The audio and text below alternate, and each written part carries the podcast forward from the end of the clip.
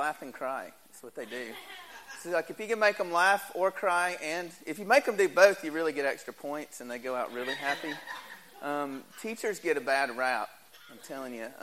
The other thing preachers do is they tell lots of stories, and they don't even have to be true. As long as they make you laugh or cry, they're fine. So he's like, don't tell anyone secrets. Preaching secrets. Did anyone of y'all know Walter Albritton? Remember Walter? Yeah, Walter's been around a long time in this area. And he used to preach at the church I worked at before I worked there. And Walter had a grandbaby and a little girl. And one day he was with her and told her a story that was a little bit hard for her to believe. And she said, "Now, Pawpaw, are you telling the truth or are you just preaching?"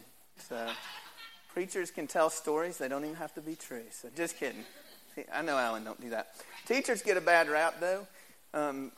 With a teacher, you just kind of feel like you're going to get homework, and that's always scary. So, but this is called Dive, and the purpose of Wednesday night is for us to dig a little bit deeper, and we're going to do that tonight, so I hope you're ready. There's fill-in-the-blanks if you want to use them. Some people prefer to have guides that walk you through the whole thing. Some people don't, so take some kind of notes, though, because stuff has changed my life over the last 10, 15, 20 years, and it'll change all of our lives if we let it. So you've heard Alan say several times, almost every week in some form, he says something like, we are a spirit, right? We have a soul, and we live in a body, right? That's a really key principle that there's lots of different terms that people use to describe that. The one that I tend to use is a tripartite. Sounds like a big old word, but it's really just simply means three parts. Tri means three, partite means it's divided. So that the person is divided into three parts. And that's where we're going to dig into tonight. And it's so important to understand that because two of those factions, two of those divisions, war against one another, right? The flesh or the body and the spirit. And then right in between those two rests the battleground of it all, and that's called our soul. And so if we understand that and we can kind of know how that whole thing works, it just equips us to actually fight the battle with more resources and more understanding. So that's what we're going to talk about. We're going to start in 1 Thessalonians chapter 5, verse 23. It's on your handout, or you can open your Bible, and I think it's on the screen. So lots of ways to look at it. Simple little verse. I don't actually have it written down. Then the Lord God... Oh, just back up there, Hamp. Can you go back to the very first slide? Oh, thanks. Go one more. One more. Yep, that's it. Okay, 1 Thessalonians 5:23. Now may the God of peace himself sanctify. Big word there, but we hopefully know what it means. It just means that you're being made whole. You're being made right with the Lord. It's the growth process of salvation. Salvation was, has been, and will be, right? It's a process that we go through. Now, once we're saved, you know, we're made right with the Lord. But then there's a process of growth that we go through called sanctification. So Paul here is talking to the church at Thessalonica and says, may the God of peace himself sanctify you. That's the next word. Completely. So what does he mean by completely? May your whole body, soul, and spirit be made blameless at the coming of our Lord Jesus Christ. And I'm not sure how someone can read that and disagree that there's three parts to man. I mean, it's clearly delineated right there. Oh, hand out. There's one that's kind of been written on. It's really, really clear there that Paul views the man with three parts, body, soul, and spirit. But there's tons and tons of ideas and philosophies about how the man is composed. There's bipartite, which means that man, typically they say their soul and body. So they kind of combine the soul and spirit into one. And actually, I just heard recently, I was talking to a mentor of mine that talked to me about a mono, I forget what it was called, but it's like the body, soul, and spirit are all one. And there's no division between the two. But I think it's really clear with Paul, but even more so as we go in and see how, in Genesis, how God created man, that we are three parts. I don't have a watch. That's really important. So when I have 10 minutes, just like throw something at me or something, okay? And we'll take care of that. Sorry about that. Yeah, or throw me a phone or something. But here we see that Paul delineates the three. And then the youth have been, if you don't know what the youth's doing right now, it's really cool. Like I wish Keith was here so I could say it to his face, and I have, but publicly, that he's doing a really great job with discipling the youth and not just entertaining the youth. One of the things they're doing is they're reading a chapter a day or so from the Bible and journaling through, and then they bring their journal to class and talk about it.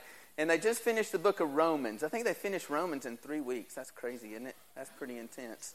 And all of them, I come up here and do the library and kind of do church work. It's kind of my time I set aside to do things that I'm doing to help around here. And I listen in to the youth sometimes, and I kind of spy on Keith. And I noticed when they got to Romans 7 and 8, it kind of, they bogged down just a little bit. It's tough. Romans 7 is tough, isn't it? What's Romans 7 talk about? That's the one where Paul says, I really want to do the right things, but I don't. And then the things that I really don't want to do, those are the things that I do. It's this internal battle with Paul, right? Verse 22 of chapter 7. And I want, as we're going through here, circle the last Thessalonians verse that we read. If you want to circle that body, soul, and spirit. I also would love for you to circle when you see the three parts in this next verse. They're called something different. They use different terminology. Paul uses a different terminology here for each of those. But it's the same principle. So verse 22. So I find it to be a law that when I want to do right, evil lies close at hand, for I, my soul, my person, I delight in doing,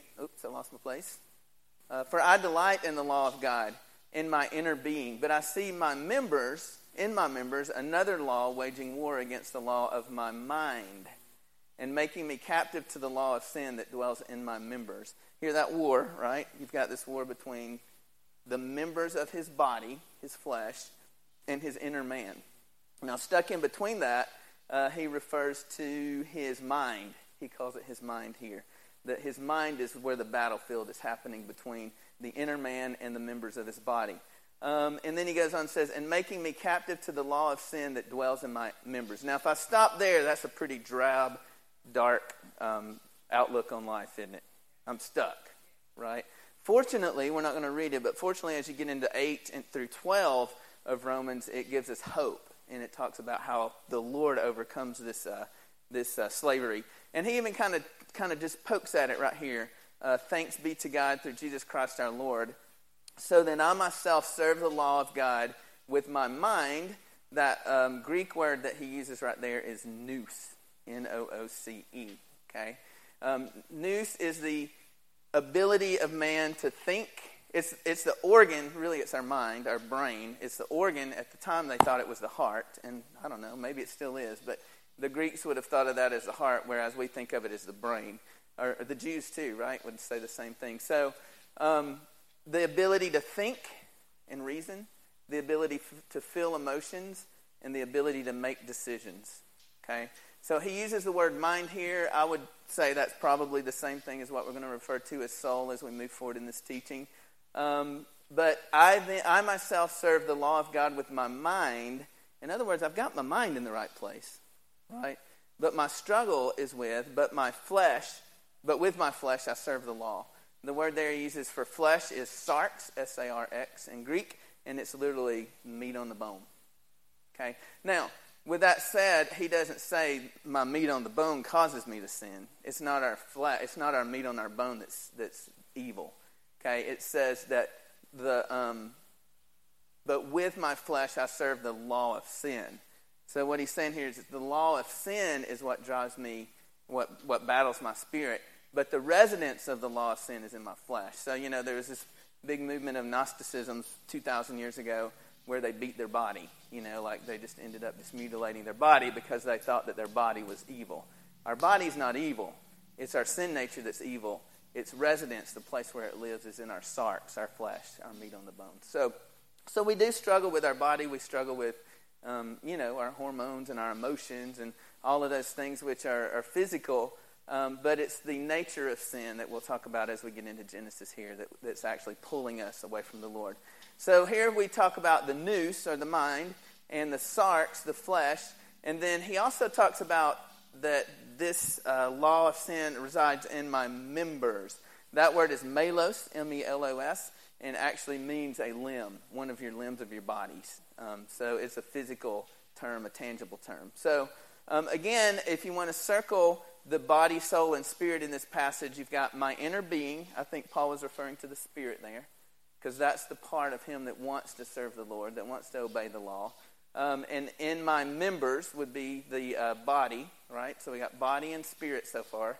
And then the mind, he refers to here, the nous, which I think he's referring to the soul, would be the soul. So those are the three things I would circle if I was doing that. So the foundational teaching here again is that we are a spirit. Here's your fill in the blank.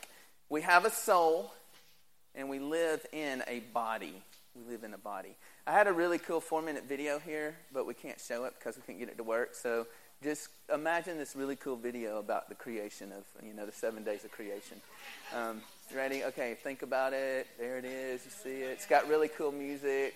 Lots of lights and flashes and bangs. Yeah, it was great. Okay, moving on. It's a good video. Okay, so Genesis 2:7. To understand how we work and how we function and how we're composed, it's really important to go back to the very, very beginning, right?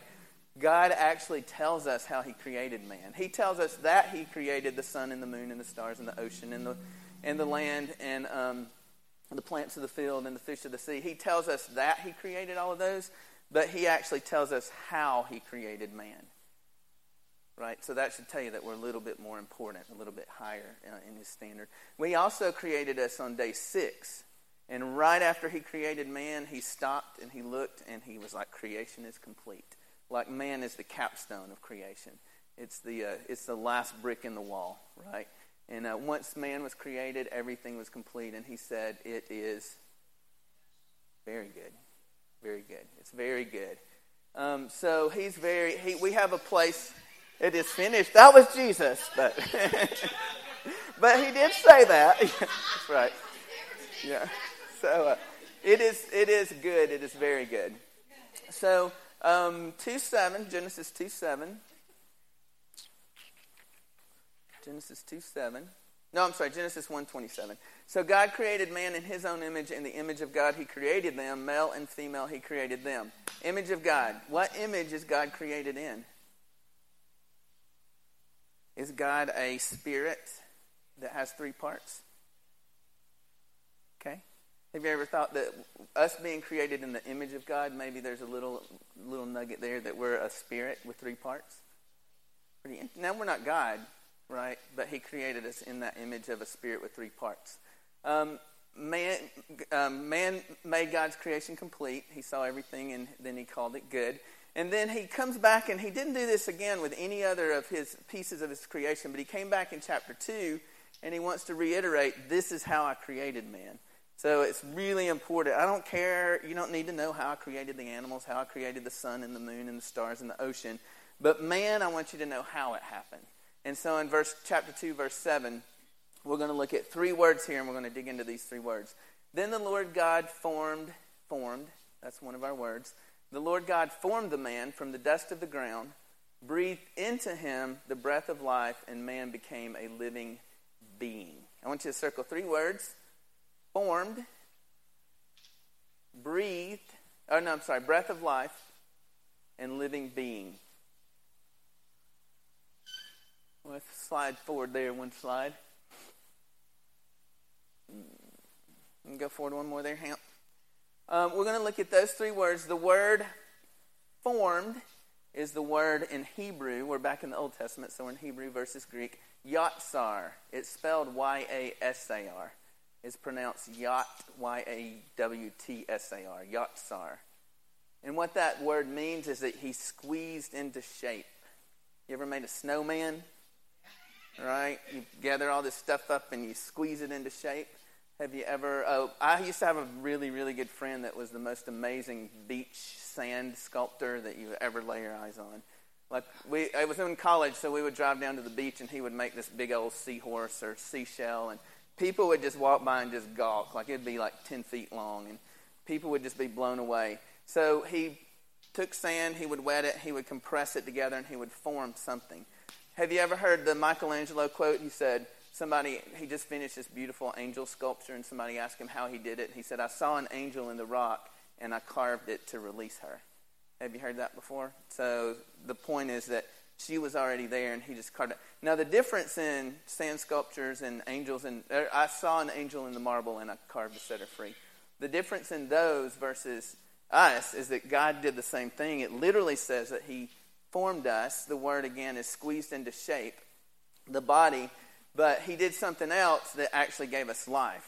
Now, that angel is going to be there for probably eternity. Well, until the earth is destroyed. But she's going to be there, right? She's just going to be looking pretty. Those sand sculptures, the next morning when high tide comes, those sand sculptures are gone, right? And it's the same word that's used for the potter's wheel, like a potter, yatsar, the pottery. He squeezes it into shape. All that dies away. It never gets up and walks away and makes decision and thinks and has a relationship with the Lord and has a wife and kids, right? That's not going to happen. So the difference there is that it says God breathed into him the breath of life. The breath of life is the Hebrew word ruach. Michael can help me if I say something wrong, throw something at me. Ruach, okay? I can't say it without ruach. Ruach. Got to do. Yeah, got to leave. There you go. What that refers to is the Spirit of God, or the breath of God, the wind of God. And so you have this little man of clay, like a man laying on the ground that the Lord has shaped together, either with his hands or his words, we're not sure. And then he breathes into that clay figure his breath. Isn't that crazy? And then when that clay meets that breath, boom, you've got a living being. It's amazing, isn't it? So the soul. That word living being is nephesh. It sounds like N-E-F-E-S-H, but it's actually N-E-P-E-S-H. The Hebrew word nephesh refers to soul. So the three words I want you to pull out of this this description of how man was created is yatsar, which is formed, actually literally squeezing clay into a model. The breath of life, the Spirit of God, which is our spirit living within us, and the soul, the nephesh. And again, soul, the way I like to refer to soul is the ability, the mind, ability to think, reason, the will, the ability to make decisions, and the emotions, the ability to feel things, the soul.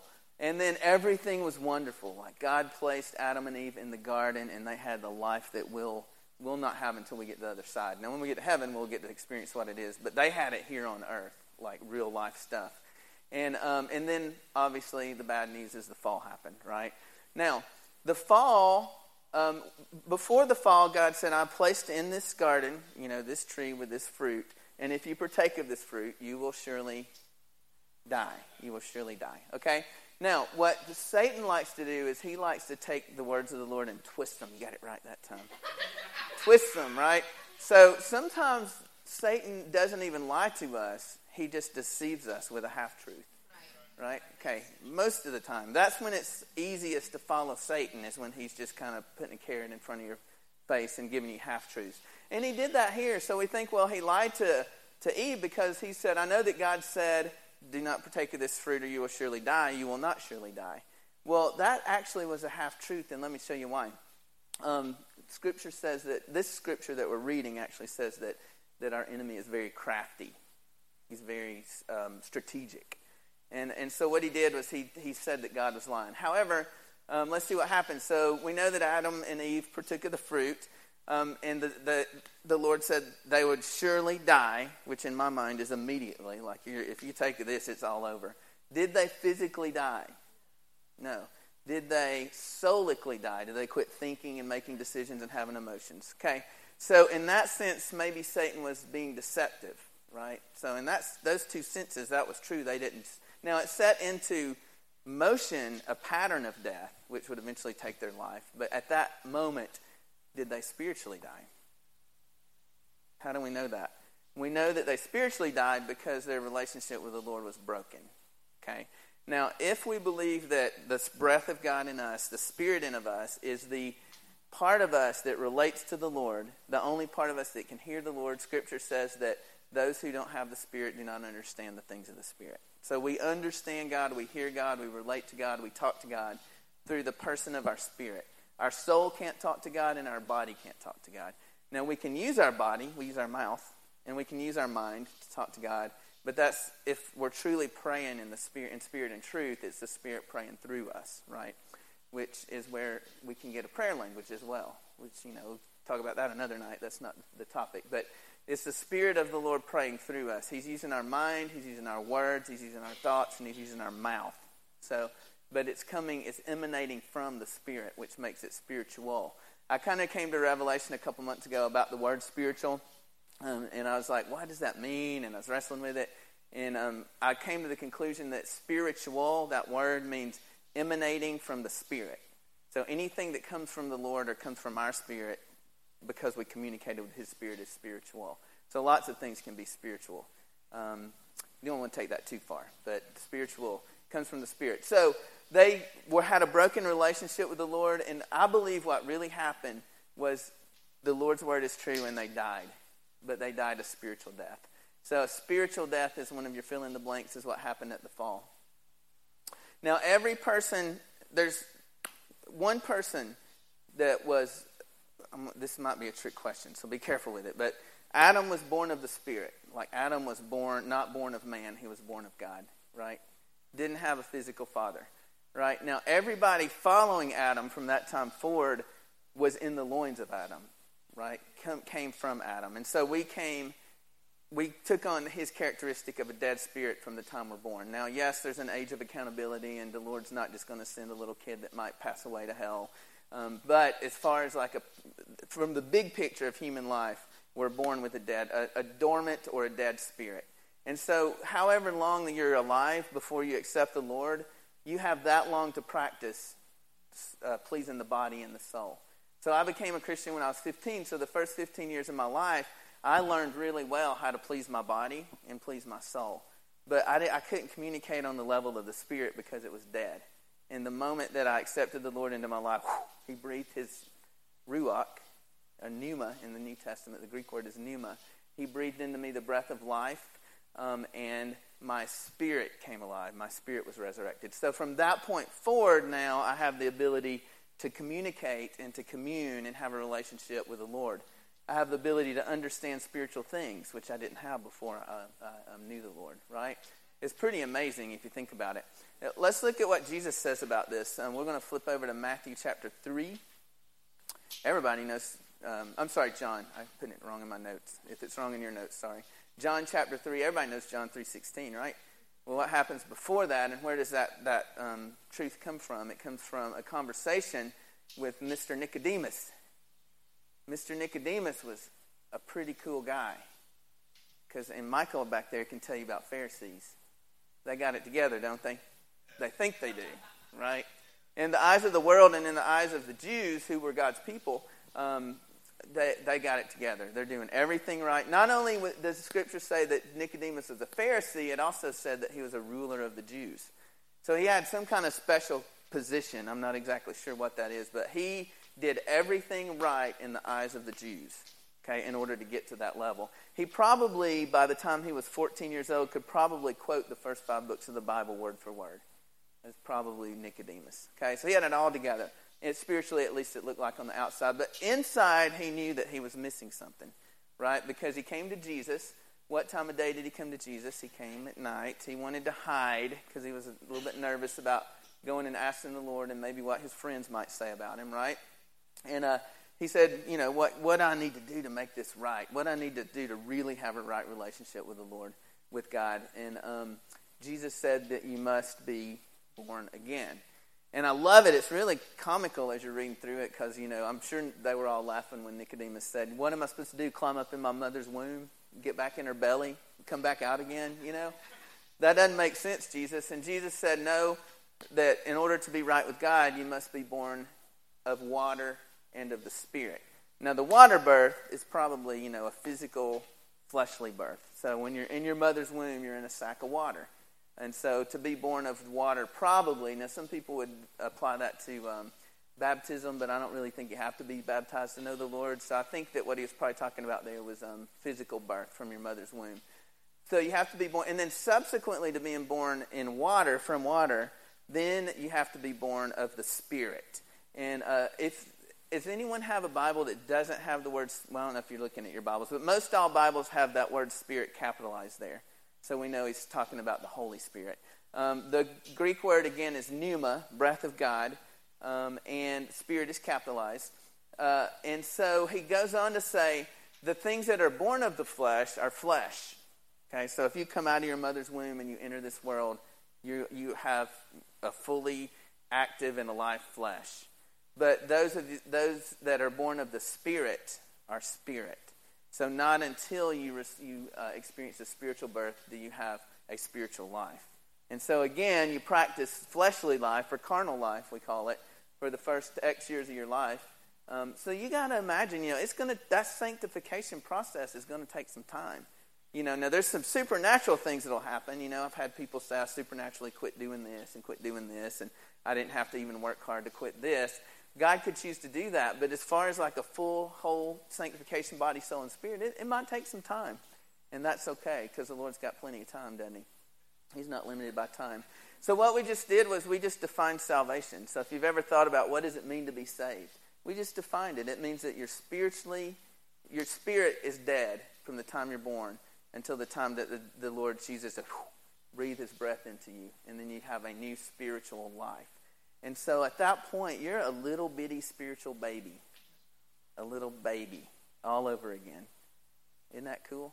And then you know what little babies do? They start out completely dependent upon their parents, right? And so that's what we do as a church. We see these people come to the Lord, and we allow them, not enabling them, but we allow them to be dependent. They might not want to study the Bible on their own. They might not want to try to know the truths of the Lord yet, but we just let them grow. We let them babble and coo and began to toddle, and until they actually are like walking on their own. So that's actually the definition of discipleship, and that's what we want to do here, right?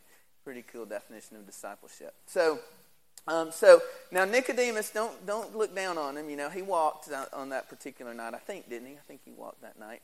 We don't really know exactly how that whole thing happened, but later on in John chapter 7, Nicodemus is actually defending Jesus with the Pharisees. They're going to take him out, and Nicodemus slows them down and talks some sense into him. So he actually defended Jesus in chapter 7. And then in John chapter 19, he was the person who brought the spices to Jesus' burial. So he got it. It might have taken him a little while, but he got it.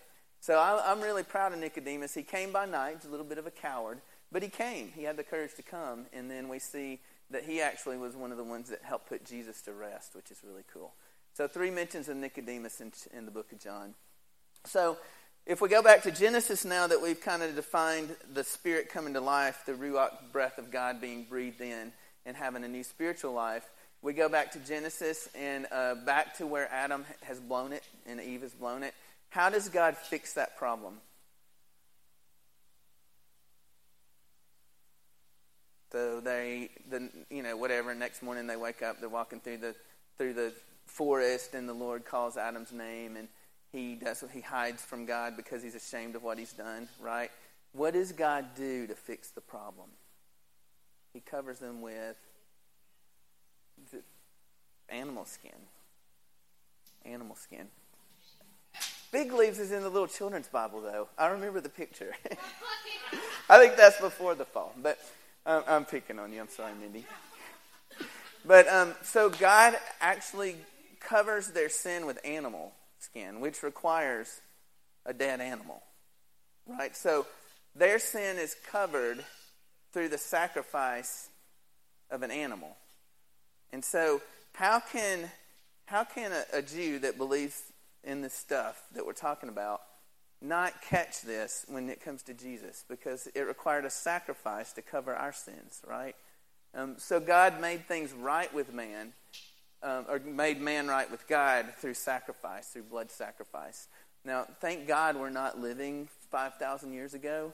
Like, we've had one sacrifice, and that's when Jesus said on the cross, it is finished. Yeah! Right? So now it is finished, and we don't have to do all that stuff anymore. I knew you'd get it. Good job. So can you see all of these principles just recycling themselves throughout Scripture, right? Okay, we're going to define the 3 words really quickly and give you a few descriptions of the body, spirit, soul. The body, again, is flesh. The actual Hebrew word for body is Adam, A-D-A-M. That's where the Adam comes from. I thought that was pretty interesting. So Adam is the body. It's represented by the physical body. Now, again, it's not the physical body. It's the sinful nature. But the Bible tends to represent it as a physical body. Physical body itself is not evil. It's the sin nature that resides in the body. I like to refer to the sin nature as both singular and plural. The singular sin nature is the what draws us into sin. So it's what's pulling us away from the Lord. So when you're in the middle of your, and I hate preaching with my mom here because she's also my, I love you being here, don't get me wrong, but she's my office manager at work. So she and I have to have money talks, and when things are not good, I just blow my top. So I live into my flesh sometimes, I'll admit it. And same with my kids and my wife, we all do. But it sometimes makes you feel like a hypocrite when you're talking about this stuff. But that's the nature of preaching, right, and teaching. So sometimes I land in the flesh. But the thing that draws us, the sin nature, the death of the spirit within us, is singular. It's one sin nature. But as we bow down and submit ourselves to that sin nature, then we have sinful behavior. So we can have lots of sins. So the sinful behavior that you see in people, including myself, that's not the root of the sin. The ugly behavior is a fruit of the singular sin. And so if we're trying to take care, this is a great parenting lesson. If we're trying to take care of all these sins, plural, and we're not getting to the sin, singular, it's never going to work. They're just going to keep doing this and doing this. So anyway, singular and plural. So body is flesh or Adam. Spirit is ruach in the Hebrew, pneuma in the Greek. It's in both the Old and New Testament. It's the breath of God living within us that lies dormant until salvation when we are then born of the Spirit. Okay, we've already talked about that. And the soul is the nefesh. It's our personality, who we are, that makes us unique from anyone else. It's our mind, our ability to think, our will, our ability to make decisions, and our emotions, our ability to feel. And it is where the body and spirit meet. That's something really important. And it's the part of us that we are responsible to steward. I don't control the Holy Spirit. If I try, I'm in big trouble, right? I don't even want, a friend of mine always says, I've seen God's job description and I don't want it, right? The Spirit blows wherever it wants to blow, right? I don't control it. I don't want to have any part with the sin nature, right? I don't even want to. But what the one of the three parts of me, the one that I have responsibility to steward well and to manage, is my soul, my mind, will, and emotion. And again, that's where the battlefield is. There's a Joyce Meyer book that's wonderful. I think it's out there on the library shelf, The Battlefield of the Mind, right? So your mind is your ability to decide, am I going to swing toward the spirit, or am I going to let myself slide toward the flesh? So that's where our responsibility is. So this is something really interesting, I thought. The body, apart from the spirit, is carnal. Carnal, Mexican word carne, meat, right? So if you just have the body without the spirit, it's just a hunk of meat, and it's going to go toward flesh. The soul, apart from the spirit, is non-existent. Did I change that word on there? I think I did on your notes. The body apart from the soul, because I really wouldn't say non-existent, I would say, is it blank? Okay, let's say non-existent then. Because without the breath of God, we wouldn't have a soul, right? That's what created our soul. I'm not real comfortable with what I just said, but I'll come back and fix it later if I need to. Not tonight. But the body apart from the soul is a vegetable. Lourdes told me the coolest story Sunday about when she had a car accident and she was laying in a coma. Ask her about it. I'm not going to tell you the whole story, but I'll tell you a little nugget and you can ask her the rest. She was laying in a coma and she had an out-of-body experience. So her body was dead, and her soul and spirit, probably soul and spirit, just rose up and watched what was happening in the room. So it's really cool. Ask her about it. Which to me is proof that the body and the soul and spirit are somehow, they work together, but they're not the same. And so there's a light bulb analogy that's really cool. Is that picture of the light bulb up there? So in a light bulb, you have glass and wire and components, right? Without plugging them into a socket, they're just glass and wire and components. They're good for nothing, right, except for recycle. And then when you plug it into the Holy Spirit, plugged in, youth camp, right? When you plug it in, then all of a sudden light illuminates the room, which would be some form of the soul. So body is the components, spirit is the electricity, and the illumination would be the soul. So I think that's a pretty neat analogy. Ecclesiastes 12:7 says, "The dust returns to the earth as it was, and the spirit returns to God who gave it." Right, Lourdes, you experienced a little bit of that. Just a taste of that, didn't you? Pretty cool. The body is world conscious. It's always aware of what's going on out here. And what's cool is it came from the earth. So the fact that it was formed from the earth made it conscious of the earth. The soul is self-conscious. Always think about me. And the spirit is God-conscious. John 6:63 says, "It is the spirit who gives life. The flesh is no help at all." That's a great scripture. It is the spirit who gives life. The flesh is no help at all. Good one. The person without the spirit does not accept or understand the things of the spirit. That's found in 1 Corinthians 2:14. It says he cannot even understand them because they are discerned only through the spirit. So again, if you're trying to teach deep spiritual principles to someone who don't have the Lord in their life, not going to work. That's why Sunday morning we tone it down a bit, right? We have a broader group of people. It's not that we're seeker sensitive. We just want to speak everyone's language, right? And that's why you guys, you got it together. So you're here Wednesday night and you get the meat, right? Yep. Yeah. Mm-hmm. And we can be ruled by the flesh or we can be ruled by the spirit. And we have the responsibility to choose. And we have the freedom to choose. That's the beauty of it. God loved us enough to let us choose. Now, we make bad decisions, right? And we pay our consequences. But the beauty of God and his love for us is that he loved us so much he gave us the choice to choose. And I don't always, but I want to choose the Spirit, right? And so we steward these three parts through not being conformed any longer to the pattern of the world, but being transformed by the renewing of your mind, right? Good stuff. What do y'all learn some things and engage? So it's good stuff. Lord, God, this is big stuff. This is not for the faint of heart. It's not the milk, it's the meat. So help us to embrace the truth here and help us to live into the responsibility of our mind, will, and emotion to place itself in the Spirit. And remind us that the Spirit is who we are. We are a spirit. We have a soul. We live in a body, Lord. And a blessing to everyone here. Now may the God of peace himself sanctify you completely. And may your whole spirit and soul and body be kept blameless as the coming of the Lord Jesus Christ. In Jesus' name, amen.